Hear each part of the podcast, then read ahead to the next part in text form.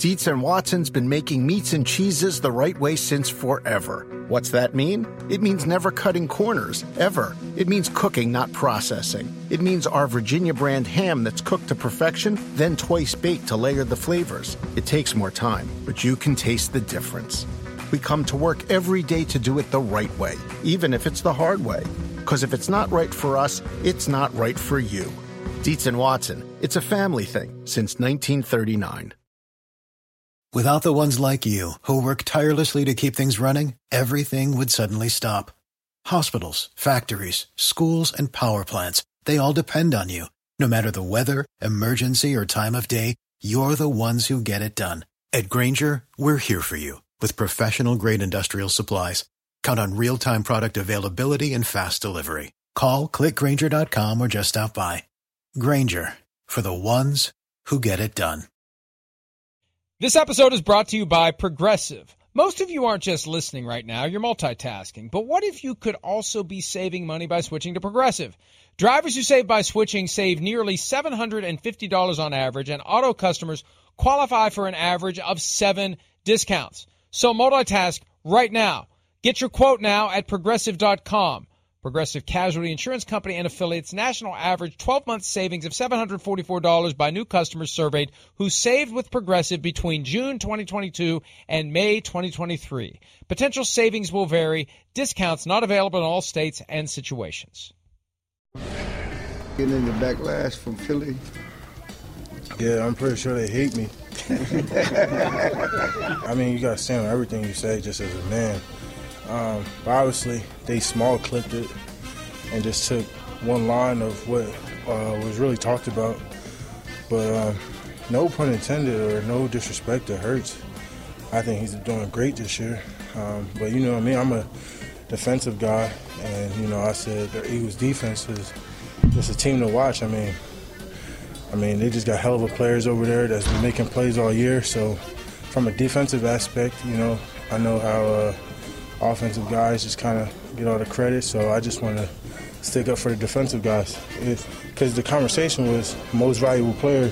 Is it just quarterback? So I was just, you know, having good conversations with Von, a person I look up to, um, helped him on his podcast, and next thing you know, storm. So um, you see how that goes. And, and yeah, we just talking football. I mean, not once did I ever disrespect Hurts or any other player in any way. Um, I'm just talking football. Like, if football is a, a, hurtful conversation, then what are we playing for? I think the job's more hurtful than conversation. Like, right. you know, so. Uh, you know, if we can't have opinions, I mean, you guys get to talk to all day. Why can't we just talk a little chatter? You know, so uh, I don't understand. Uh, we're so hurtful when we talk about each other. You know, we're the players. We play every day. Micah Parsons getting a lesson in cause and effect. And I like that he didn't say they took what I said out of context. He said they used a small bite, which doesn't make it untrue. And Chris and I talked about this yesterday. You put yourself in that setting and you're having a casual conversation and you're saying whatever comes to mind and you're baring your soul and you're expressing your belief. And I said yesterday, I think that this was at its core an argument for a defensive player to be MVP like a Micah Parsons. Why is it always the quarterback of one of the best two teams, the one seeds in either conference? Well, it just is.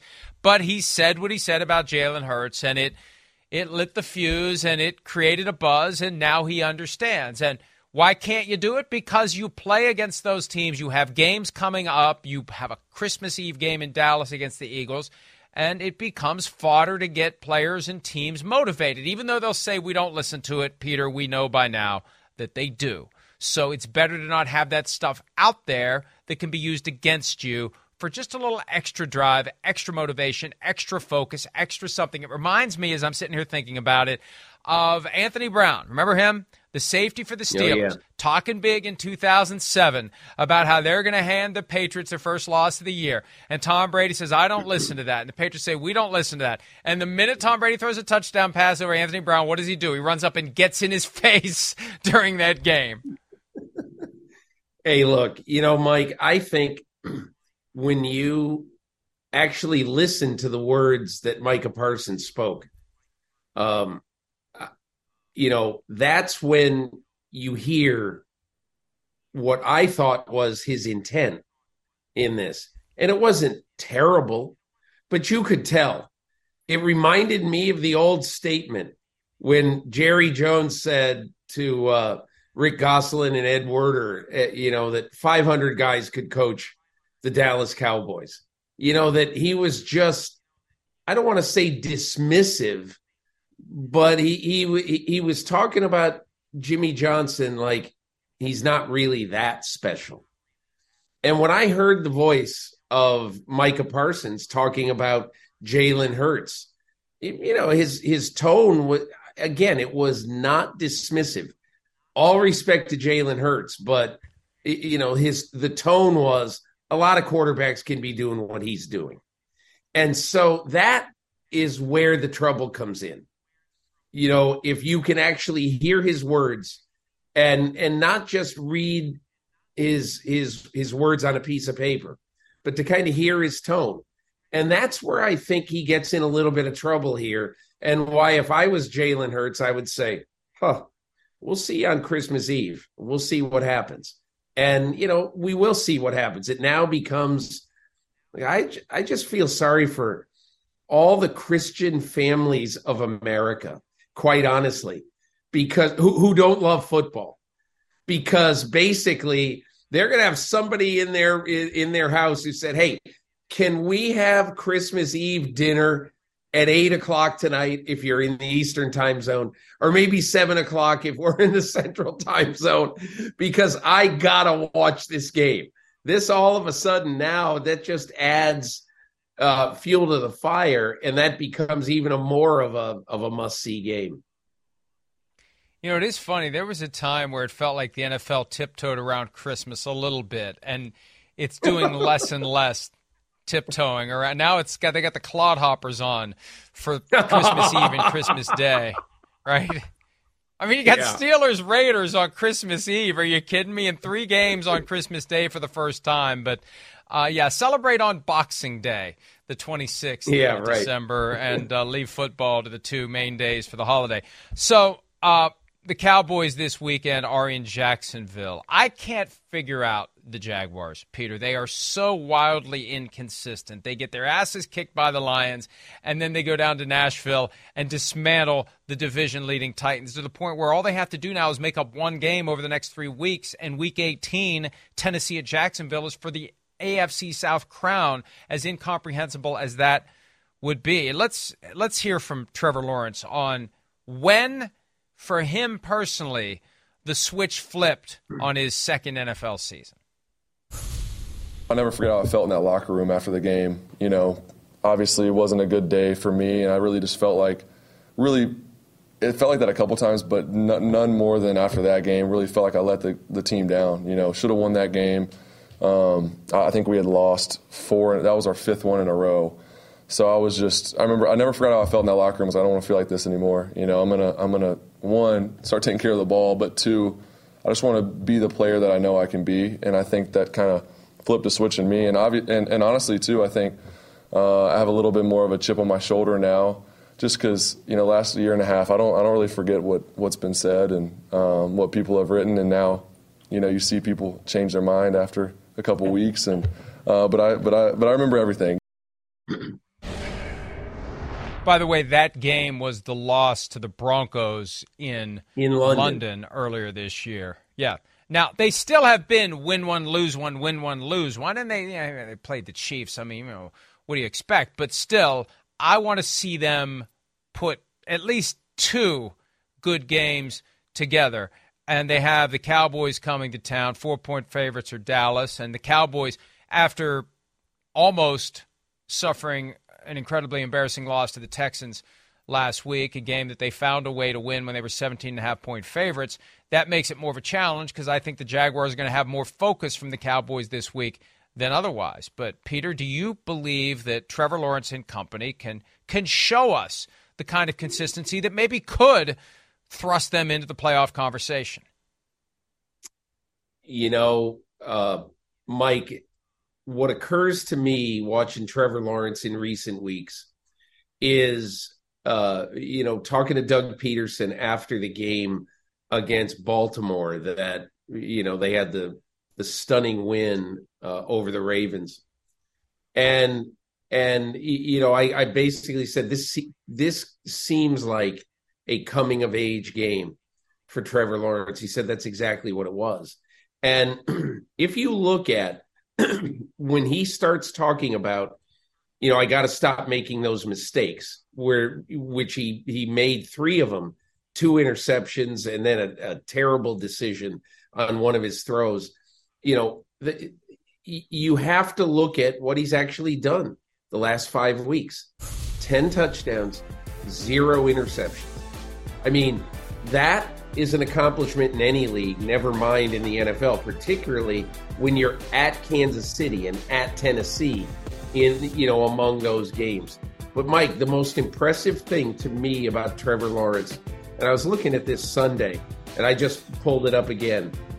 Mike, look at his completion percentage over the last 5 weeks. 81, 73, 78, a clunker at Detroit 55 but at Tennessee, 71 against a good defense. And, you know, the point is that he's not making mistakes. He's being much more efficient in his decision making. And to me, what is clicking in now with Doug Pederson is what clicked in in 2017 with Carson Wentz. If you simply take what's there you were going to make enough plays to win most games. And you know, he's getting fairly he's getting fairly good protection and he's having time to be the great quarterback he was drafted to be.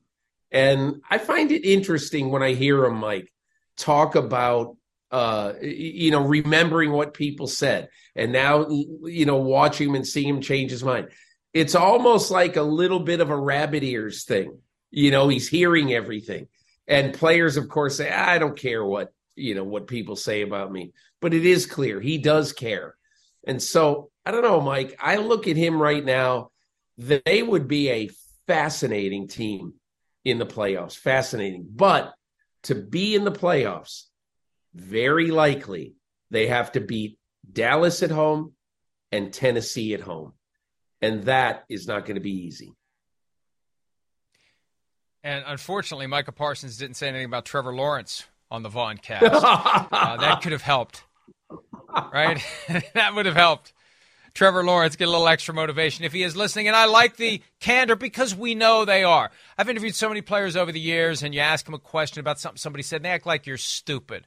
Like, why? Yeah, we don't care about that baloney. They do care about it. They do care about it. They look for anything they can to get themselves motivated, and they are a human like the rest of us. They get pissed off when they feel like they've been disrespected. They get more focused. They do everything they're supposed to do. You know, it isn't about having more focus on game day. It's about watching your nutrition all week, getting your lifts in, studying your plays, getting hydrated, every little thing that you otherwise not possibly will be as focused on as you otherwise could be. You will be because you are completely engaged in proving that person wrong. So, uh, Trevor Lawrence trying to prove doubters in the media and elsewhere wrong. We'll see if he can do it on Sunday. Sunday night, NBC, Giants Commanders.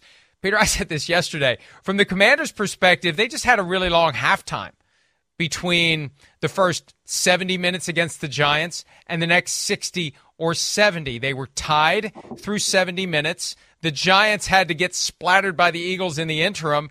The Commanders just had a, a really, really, really long break, and now they get together again. and the Commanders feel like the yeah. team that is going up and the Giants feel like the team that is going down, and we may see it play out that way on Sunday night. Hey, Mike, I want to ask you this question because I've written about it, I've talked about it, and I think it's ridiculous. Isn't it kind of ridiculous that, and again, look, we are employees of NBC, and I, I'm, I'm telling you, as whatever you would swear on. I swear. For now we are. This. For now we are. I'm an yeah, but yeah, but I'm I'm not saying this because I'm I'm an employee of NBC, but they okay. made a mistake. They made a mistake on the flexing uh, of on the on the positioning of the games this week. The Miami Buffalo game should be Sunday night. The Washington Giants game should be Saturday night. And you know, and and look, not just because the Miami Buffalo game to me is a more compelling game. Okay. But the other reason is just simple competitive fairness. Uh, honestly, because you you put the Miami Dolphins in the Sunday night game the previous week in California. They flew across country. They landed Monday morning at 7:15. So they've got a short week anyway after that trip and that you made them play the late game. All right. And now in a short week, they've got to go to Buffalo on Friday instead of Saturday and compress their preparedness into one fewer day. And I just, I don't really quite understand it. You got Washington coming off a bye. They don't, they don't need the extra rest. Um, I mean, the Giants, I'm sure, are happy that that they get they get the regular rest. But the bottom line is I don't understand and I never will understand why one game is on Saturday night on short rest with the road team really having to uh, go through a gauntlet and the Sunday game is not as attractive a game and that supposedly is your more premier window than Saturday night. And the Bills were home last week, too, to exacerbate the competitive disadvantage net to the Dolphins. The Bills didn't have to go anywhere. But, but, just to be clear, just to be clear, because we both would like to remain employees of NBC, these are decisions made by the NFL, not by NBC, not by oh, us. Yeah. What we say doesn't matter. What, what we say doesn't matter. The NFL decides the schedule, and uh, uh, we get a great game Saturday night and Sunday night because Bills Miami in a snowstorm. I don't know if it's going to snow. I don't know how much it's going to snow, but I would like a little Saturday night snow globe game. That that will make it a little more interesting, and we'll see if the Dolphins can function in the snow. They've been trying very hard this week to convince us of that fact. We're going to rip through some of the other games coming up for Week 15 when this Friday edition of PFT Live continues right after this.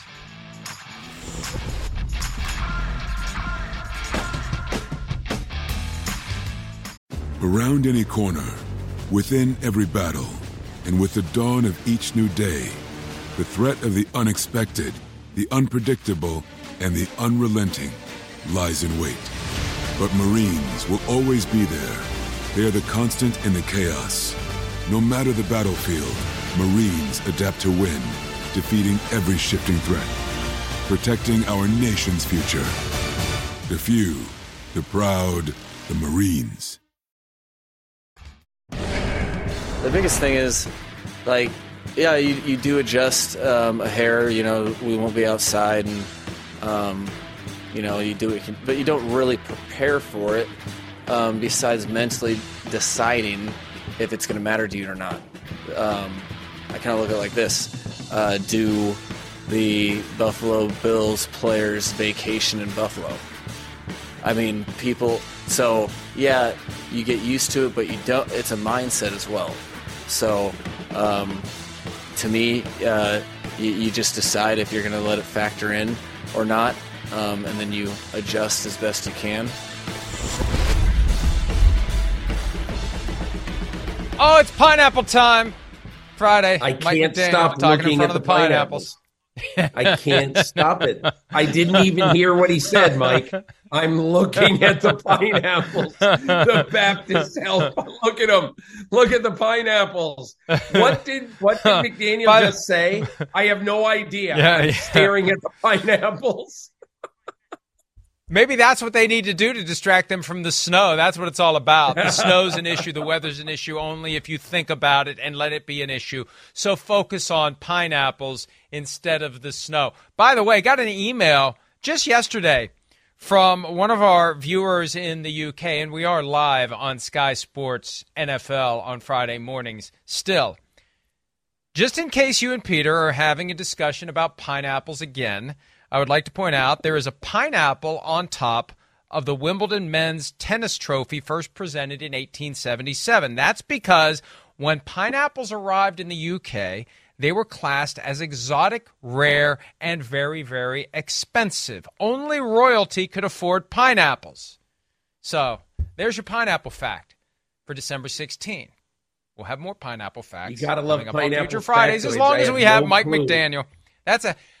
I I have have- not fact checked that pineapple fact. I do not know that there is a pineapple atop the Wimbledon men's trophy. I have a feeling we'll have confirmation or debunking of that by the end of the show. But there's your pineapple fact, true or not, for today, Peter.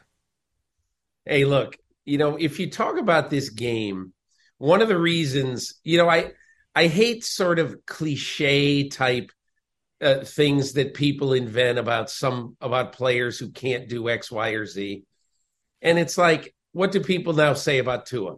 Oh, he can't win in cold weather. I, I mean, you know, that's that's a real overly simplistic way of looking at it. He had his nightmare game in Buffalo a couple of years ago, the whatever 59 to 30 game or whatever. He's not on the field playing defense against Buffalo. And and so I and again, he has to basically win a couple of games in December at his at, you know at his northernmost division foes in the next couple of years before things like that are going to go away. He just does. And and honestly, Mike, I think he will. The bigger question right now is is you know have coaches discovered some things about this offense that that are going to be exploited down the stretch and and could even knock Miami out of the playoffs. And I thought what Brandon Staley did and the Chargers did when they had a bunch of guys who were down, uh, Derwin James, uh, a lot of guys on their defensive front down. I thought one of the things they did is they sort of crammed the middle of the field. Tua Tagovailoa has done a great job this year exploiting the middle of the field, particularly deep. And now they sort of clogged up the middle of the field and said, "Okay, Tua, got to run some deep outs. You you, you got to run outs now because we're not letting you use the middle of the field the way you have." And and look, we'll see if that continues. But that's kind of what I noticed watching that game the other night. And I think you're right. I mean, that's why that 49ers game and the Chargers combined, it creates the so-called blueprint that other teams will use. Yeah. And Peter, I think it's interesting that the what happened was the question of can that offense function in the elements in December and January morphed into Tua can't play in the cold weather. That's never been the question. The question is can that offense operate in the cold? But it became Tua can't play in the cold, and no one has said that that I know of. Maybe people are saying it now, but it's wrong. It's just a question. Just a question. Coach Dungy raised that earlier this year when they were firing on all cylinders. We'll see how they do in Buffalo and in New England because they got both of those teams in Miami in September. Now they have to go back in December and January to play in those places. And hey, you hit the nail on the head. They may not make the playoffs. It's going to be up to them, obviously, at this point. Bills, Aaron Rodgers and the Packers on Christmas Day, at the Patriots, and then they finish the year with the Jets. That is not an easy run for a team that's lost two in a row, Peter. They could slip out of it altogether. It's up to them to turn it around, and their opportunity comes tomorrow night. So we'll see. I, love the game. and also, hey, Mike, you know what I said watching the Bills last week and really the last couple weeks? I mean, and I looked it up. I think he's only got five drops, but Isaiah McKenzie, you know, watching him not catch balls that he should be catching. And I wrote this in my column on Monday. I didn't know anything, but I basically wrote, you know, Isaiah McKenzie's better be careful because if I'm Brandon Beane, I'm starting to look for, uh, you know, a guy who might give him some competition at slot receiver. You know, he's just not, he has not grabbed the ring the way, I don't think anyway, the way the Bills had hoped he would. Um, and sure enough, on Monday afternoon, I forget who tweeted it. Somebody tweeted, Hey, just flew in on a plane to Buffalo with, uh, with Cole Beasley. Wonder what he's doing in town. And sure enough, Tuesday morning, Cole Beasley is signing with the Bills. And, and look, Cole Beasley had a weird end to his Bills career, no question about it. But the one thing you say, I, I'll say two things about Cole Beasley. He had fantastic chemistry with Josh Allen, fantastic. And the other thing is with him, he is a fearless slot receiver. He got banged around so much. By the end of like two years ago, he was my all pro uh, slot receiver on, on my all pro team or my the third receiver on my all pro team. But the point is, he now provides a little bit of help for an offense that hasn't been quite as intergalactic as we thought Buffalo's would. Some fences had to be mended in that relationship, and the Bills had to do some work and eat some crow and kiss some butt to get him back in the fold. It just shows you that they perceive a real need there, or they wouldn't have done it. They wouldn't have eaten some humble pie to work things out with Cole Beasley. Titans Chargers. The Titans have had three straight helpings of humble pie lately. They haven't been the same since they beat the Packers on a Thursday night a month ago. The Chargers winning after losing and winning and losing and losing a couple and they just they're they're on the right side of 500 for a change. Do you feel like they're starting to put it all together? And this is just one of those where, hey, the planets line up, the guys get healthy, you get the best players on the field, and all of a sudden we see what the Chargers can be. Hey, look, Chris Collinsworth said it on the game the other night, Mike, Mike that uh, this is one of the best performances we've seen this year, meaning best performances by a quarterback. Justin Herbert winning that game uh, on Sunday night, I thought he was absolutely tremendous. Some of the throws that Justin Herbert makes, you say, how does he fit a ball into a tiny little window like that? But he does it really, really well. He does it almost as well as anybody who's played. But I look at Justin Herbert now, Mike, and you're right. If you can have both Keenan Allen and Mike Williams playing for you, that is a recipe to score 28, 31, 34 points every week. And they're going to have to do that, quite honestly, because look, if I'm Mike Vrabel, I'm going to Todd Downing, my offensive coordinator, and I'm doing exactly what Bill Parcells said to Ron Erhardt, his offensive coordinator, when they went in to play the Buffalo Bills in the Super Bowl in January of 1991. Parcells walked up to Erhardt after they beat the 49ers in the NFC Championship, and he said, Hey, Ron, next week, play clock ball. And what he means clearly is keep the ball out of Jim Kelly's hands. And if I'm Mike Vrabel, I'm telling Todd Downing, hey, listen, you know, eh, eh, eh, you got to run Derrick Henry 36 times this week, period. I mean, we have to hold the ball and keep the ball away from the Chargers to have a good chance to win this game. So I would expect this is going to be a game that could be played in two hours and 47 minutes in LA on Sunday.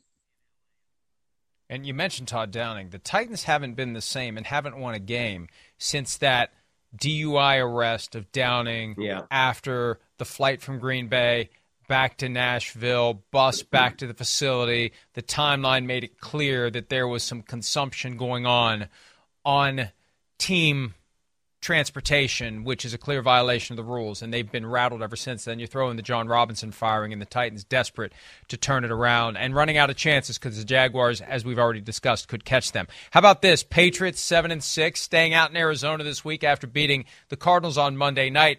Facing the Raiders, who had that mini bye after that game they blew to Baker Mayfield and company. Josh McDaniels, versus Bill Belichick. McDaniels is 1 0 against Bill, dating back to the 2010 season when McDaniels was in the first year with the Broncos and beat the Patriots. Can McDaniels make it 2 0 against his longtime boss, Peter? I mean, he certainly can. This is, to me, it's a coin flip game. And, uh, and again, I think what this game comes down to is, you know, can Mac Jones make enough plays to go head to head with an offense that is significantly better throwing the ball downfield. And look, you know, Josh Jacobs, I think, barring an injury, is going to win the rushing title. So they're facing a team, and we all laugh at Vegas. We say, man, they got too much talent to be five and eight. And you know what, Mike? They got too much talent to be five and eight. But the point that I would make about this team is and the reason why I would slightly favor Vegas in this game is because, look, they except for a really weird, weird, weird way to lose that game to Baker Mayfield. Except for that, this is a team that would be on a four game winning streak. And I think we'd all be thinking, oh, the, uh, Vegas has got this game. So again, ifs and buts don't mean anything. I get it. But I think the Raiders are playing pretty well. And, you know, to me, I, I, I think New England is really going to have to rattle. Um, New England's really going to have to rattle uh, Derek Carr if, if they're going to have a good chance to win this game. The one play that stands out for me above all others from that Thursday night game, that interception that Derek Carr threw, and how does he process that? How does he get past that? How does he learn from that? How does he put it behind him? And how does he not let his own doubts start to creep in as he gets closer and closer to the end of this season and wonder whether or not the Raiders will indeed keep him around for next year? They can say to him whatever they want to say. Does he really believe it at this point? I don't know and maybe it'll show up in his play. Does he go out and cut it loose, or does he play a little bit hesitant and tentative after what happened with that ugly, ugly interception that we broke down extensively last week? Let's take a break.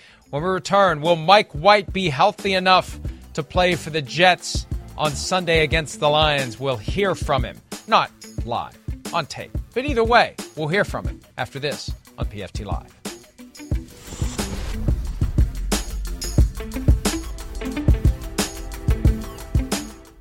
I feel good. You know, just kind of general soreness from playing football and getting hit, but feel good. Is there any doubt in your mind that you'll start on Sunday? Uh, no, no, not at all. Uh, like I said, mo- uh, Monday, I'm preparing as such, and until something changes, then uh, we'll cross that bridge when we get there. Just listen, I think they just got me on two clean hits. It's really what it is. It's, it's hopefully it's not a reoccurring theme, but uh, I don't know. I'm sure maybe that'll be an off-season project of mine. Is how can I, how can I avoid those hits? Mike White referring to the hits he took as general soreness. He went to the hospital. He, that is not general soreness. He went to the hospital to get checked out for internal injuries after those two hits. And look, he won a lot of respect from his teammates and from his foes for those hits that he took and left the game and came back after both of them. The legend of Mike White continues to grow, even though he's one and two as a starter. And this is it. They're getting closer and closer to the end of the road at seven and six. Robert Saleh, the head coach of the team, very confident that they can still make it to the playoffs. He's already said we're going to see the Bills again, and it was one of those. Whoa, is that what did he say? What what we th- yes, play it back. Yes, he did. He's very confident that they're going to make it to the postseason. Peter, are you confident they are going to to take some of the steam out of a very hot Lions team?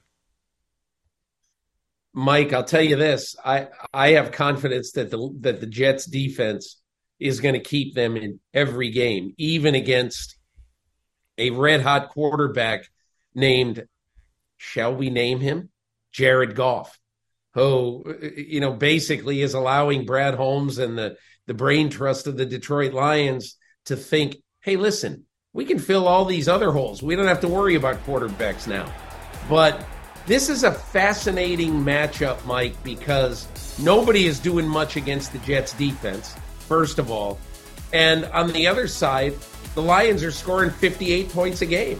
you know, so I think it's really a fun thing. Plus, plus, Mike, we have not talked enough about, and I don't know whether you talked about it much this week, but how about last week?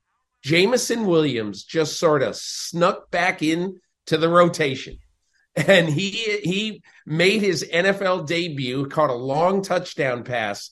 So there's one more thing about the Lions. It's not just Amon-Ra St. Brown anymore. You know, it, it is the fact that you now have a real dangerous dual threat at wide receiver. You had DJ Chark. They, this is a team that really is an explosive offensive team. And again, I don't know what's going to happen at the Meadowlands but that is a fascinating matchup. And and I'll tell you this, Mike. How about in the span of five days, when you looked at the Jets' schedule in in May and you saw, you know, December eighteenth, you know, Jets hosting the Lions, December 22nd, Thursday night, Jets hosting the Jaguars. I mean, we're saying this is this, you know, this is a the end of the Jets schedule is going to be a horrible. Uh, it's going to be a disaster. Nobody cares. There'll be ten thousand people in the stands. All of a sudden, both of those games are fascinating. Yeah, that Jaguars Jets game was the one that stood out as the real clunker yeah. on the Amazon schedule, and they're they're coming into the into the station with some pretty good games. They have that one, and they have Cowboys Titans to wrap up their their slate in their first year with the exclusive Thursday night package. You mentioned the Lions offense and all the weapons they have, and the guy who's making it go is Jared Goff, the guy who was the albatross of the Matthew Stafford trade. Now he's becoming the answer for the Detroit Lions. Here's Goff on proving his critics wrong from earlier in this season.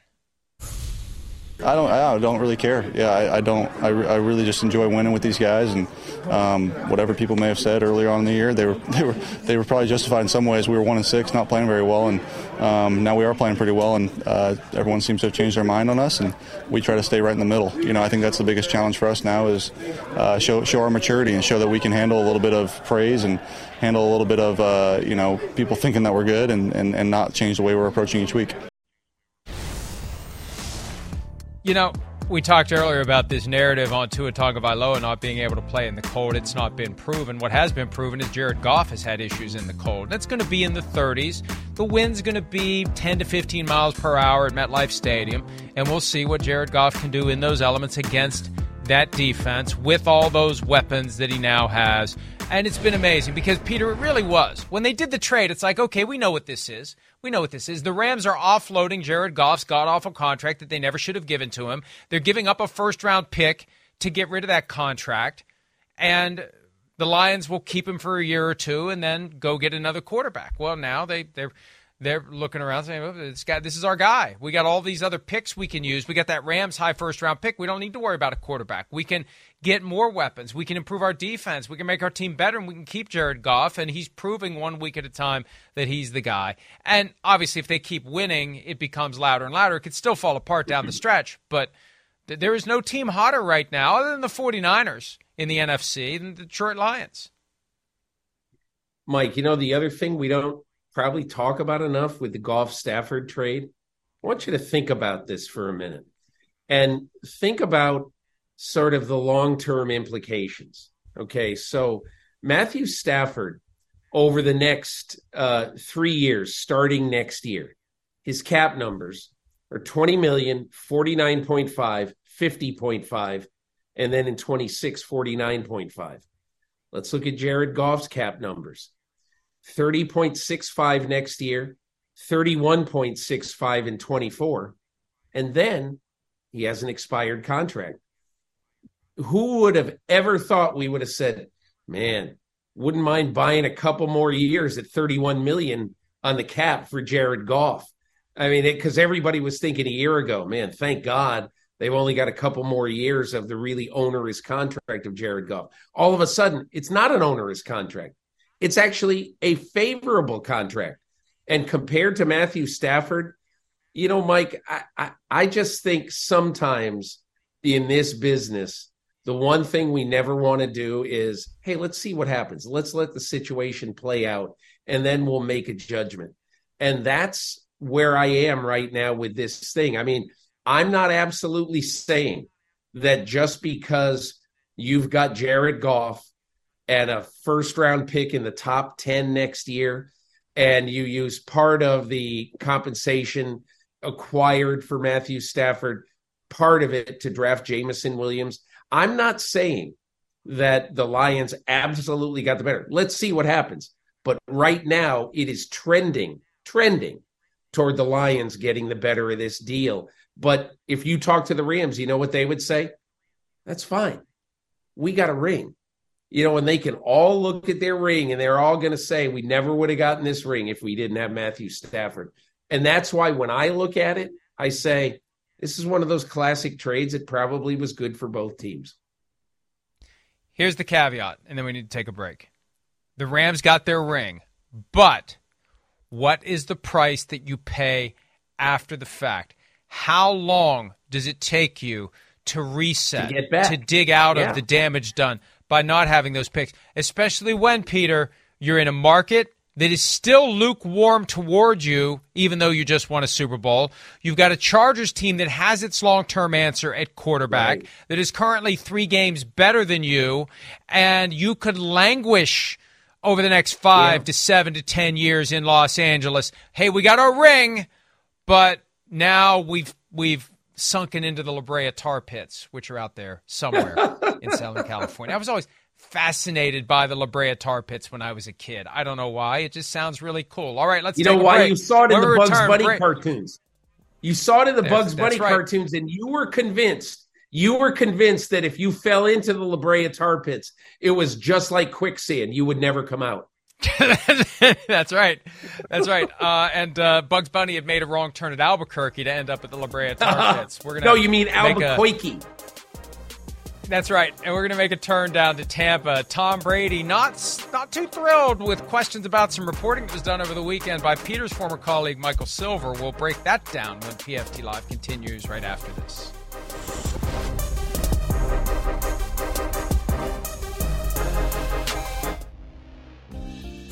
Yeah. Earlier this week, Michael Silver, the San Francisco Chronicle, after interviewing Brady in the locker room following the 35 7 loss to the 49ers by the Buccaneers, he had an item, an observation, a statement in the column. It wasn't a quote from Brady, but Silver said on the night before each game, Brady runs a separate meeting with the Bucs skill position players during which he goes over the game plan, makes tweaks to assignments and formations, and provides a revised blueprint, one which first year ho- coach Todd Bowles, offense coordinator Byron Leftwich, and the rest of the staff are left to discover in real time once the game begins. Tom Brady was asked about that yesterday. Didn't- didn't seem to like the question, didn't seem to like the report. Let's have a listen. No, I have no idea. So I mean, anybody could write anything and say whatever they want. So no, I mean, yeah, Yeah, I wanted to make sure that that did sound right. So yeah, yeah. I'm not going to respond to every. Next question. Tom, Tommy's getting upset. But it, it's when you say anyone can write anything, anyone can say anything, that's true. But this guy talked to him. And I don't know whether Tom said it or whether there's some other source involved, but he talked to him. It's not me in my bunker here in West Virginia just spouting off nonsense as I often do. He talked to him face to face, man to man, person to person. That's what makes this so weird. And Peter, the other thing about it, when I read Silver's item, I saw that line and it didn't even raise a red flag for me because I'm thinking, well, yeah, they're empowering the players. They expect the players to be the ones to dig this out. It didn't seem implausible to me that Tom Brady would take that kind of ownership over the offense. You know, Mike, I I, I missed that this week and uh, or yesterday, whenever it was, and I apologize for that. But when you were telling me about it in the break, and and I started to to to think about it, you know what I thought of? I thought of Russell Wilson in training camp with the Broncos this year, asking all of his skill position players, all the wide receivers, all the tight ends, all the backs, to come in at seven o'clock during training camp so that they could go over and Russell Wilson could take that day's script for practice and say, okay, guys, I'm going to give you a preview of this and let's talk about it and let's talk about what looks like it's going to work, what looks like it's not going to work, all that, you know, let's, let's do this. So he would spend 40, 45 minutes with these guys. And the inference was that Russell Wilson and the players would be out there trying to figure out what is going to work best against they happen to be playing against Dallas the day I was there but they could have been playing against their own defense.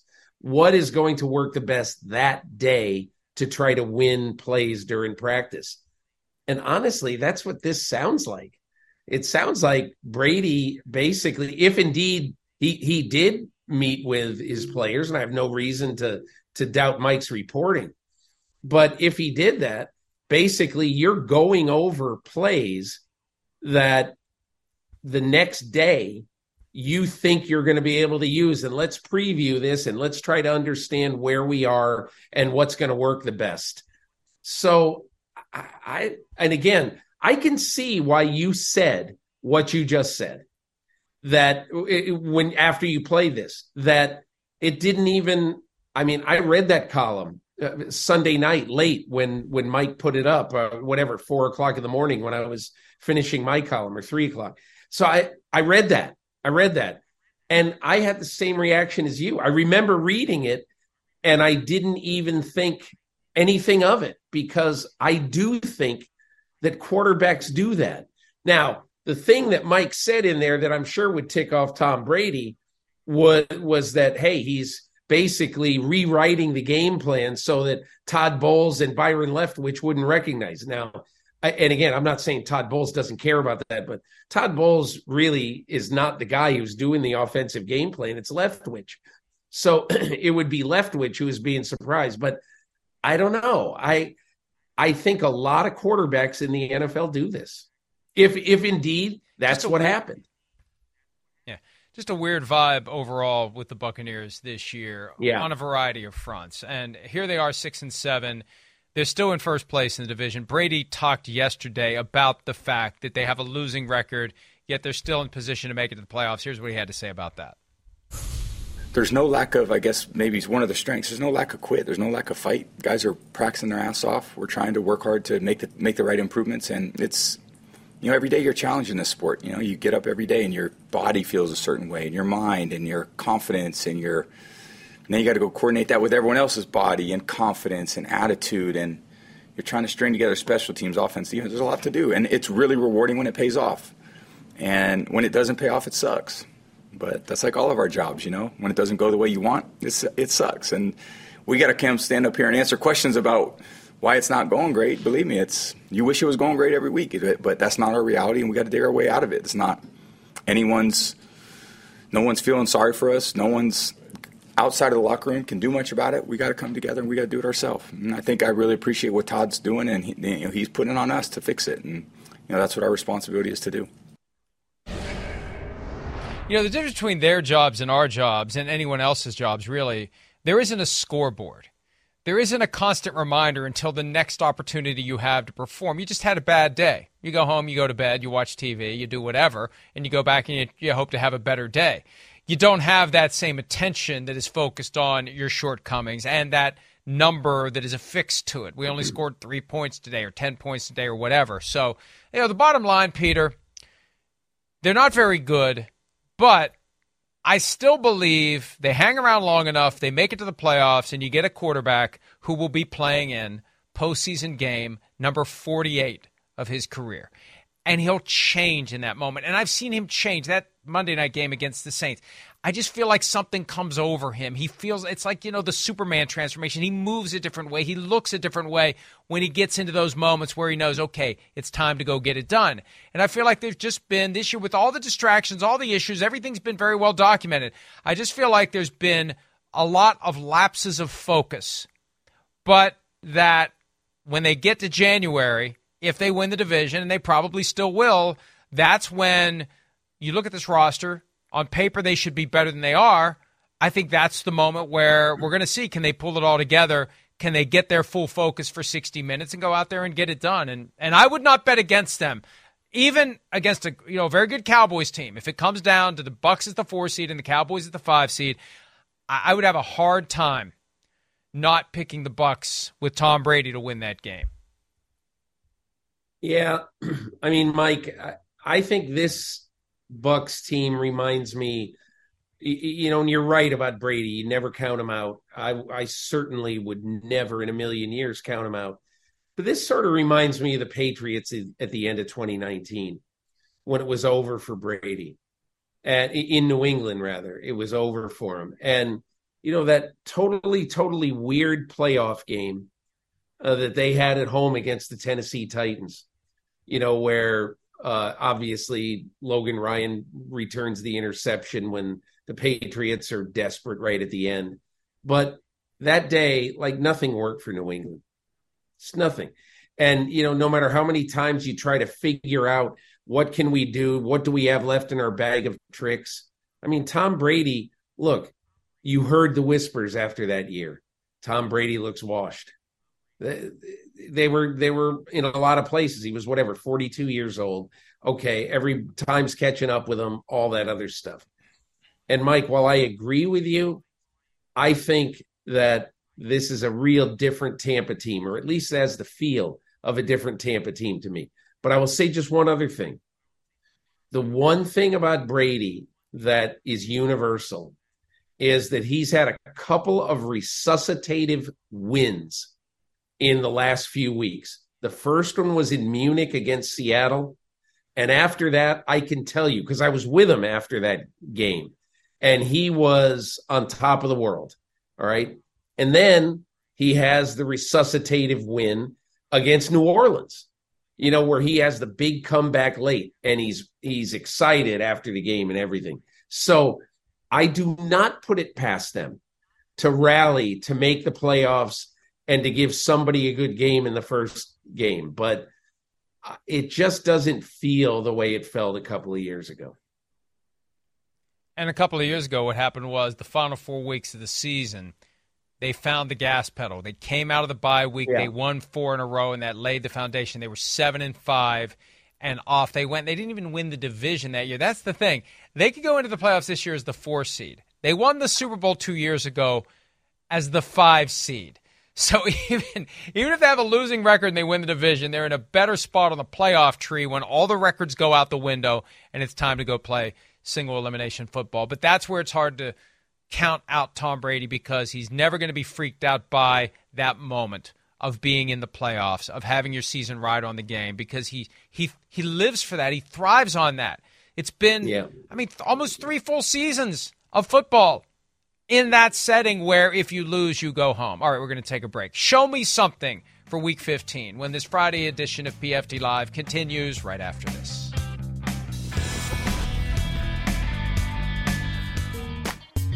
It is confirmed there is a pineapple atop the Wimbledon men's trophy.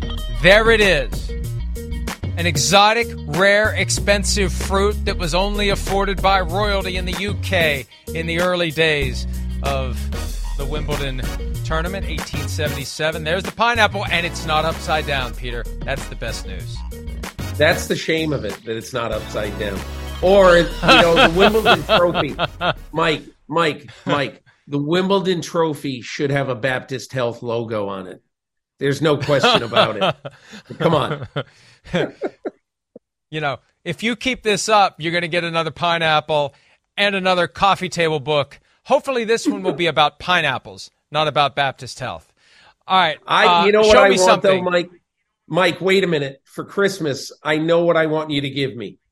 I want you to give me a coffee table book about coffee tables.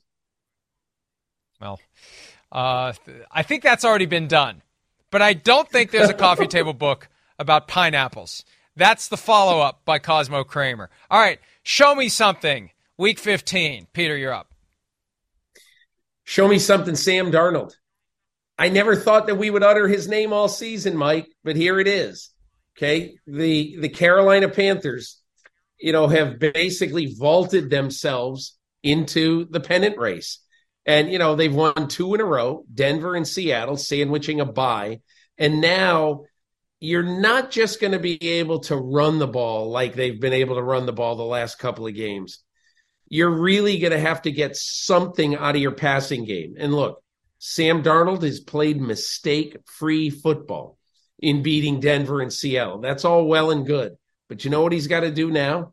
He's got to play a couple of teams that Pittsburgh is a dangerous team at times. Detroit is a downright dangerous team.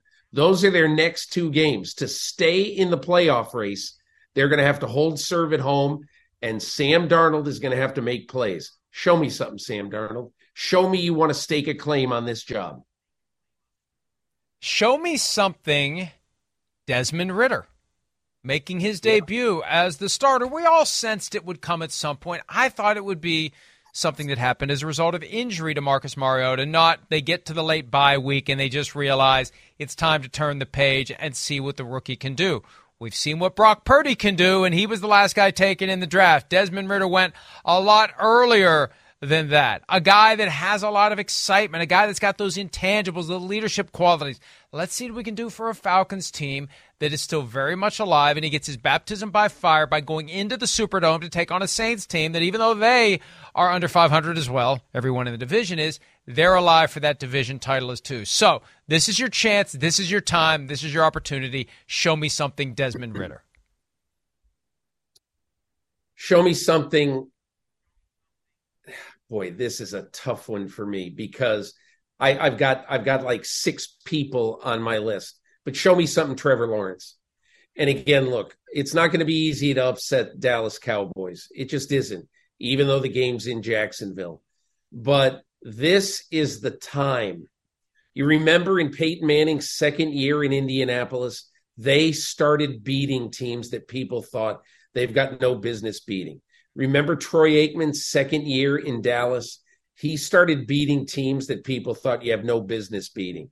Well, you know, Trevor Lawrence was drafted to be the savior of this franchise. I'm sure he hates that, but he played inconsistently his first year, and now he's really starting to shine. Trevor Lawrence, I want you to show me something. Just do me a personal favor. Go beat the Dallas Cowboys on Sunday. Not that I care, but you know, show me something, Trevor Lawrence. Come through in a huge second year game for your team. I'm going to make a mild revision to the name of this draft. It's not show me something here. It's show me anything Vikings defense. Anything at all. Yeah. And, and I know, I know there's a propensity to make a play in a big spot, bend but don't break. Well, against the Lions, it was bend and break. And when you look at the last five games, 400 yards allowed in every game, a franchise record. When you look at their record 10 and 3, they're the first 10 and 3 team in league history to allow more points than they have scored. And they've got a Colts team coming to town that has been playing everyone tough under Jeff Saturday. And Peter, I don't know if you saw this at PFT yesterday. The Vikings last beat the Colts December 21, 1997. Jim Harbaugh was the starter.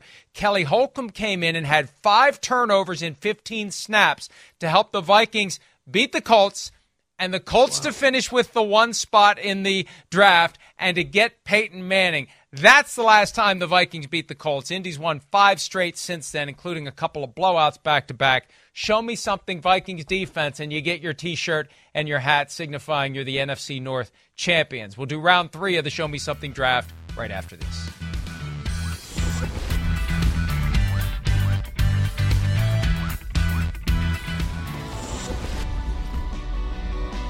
Show me something, week 15, round three. Peter King, you're up.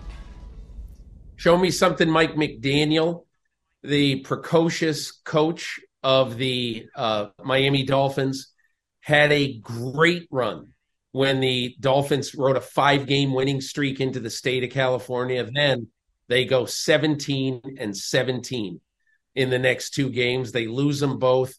Mike McDaniel, show me something to go to Buffalo on a bad weather night and prove that you are more than a deep ball passing team. Show me something, Mike McDaniel.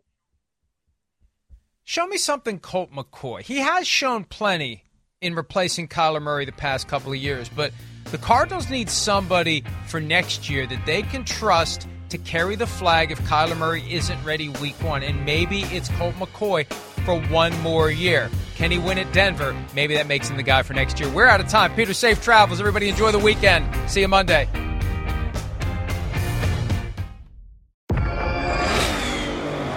Did you hear that? That's what an estimated 500 horsepower sounds like. Next, give it to you. How about that? That's a premium Bang & Olufsen sound system with 18 speakers and a Biosonic sound experience. And that, that's our legacy. You ready to be a part of it? Let's go, give it to you. Unlock the energy of the all-electric ZDX Type S. Order now at Acura.com.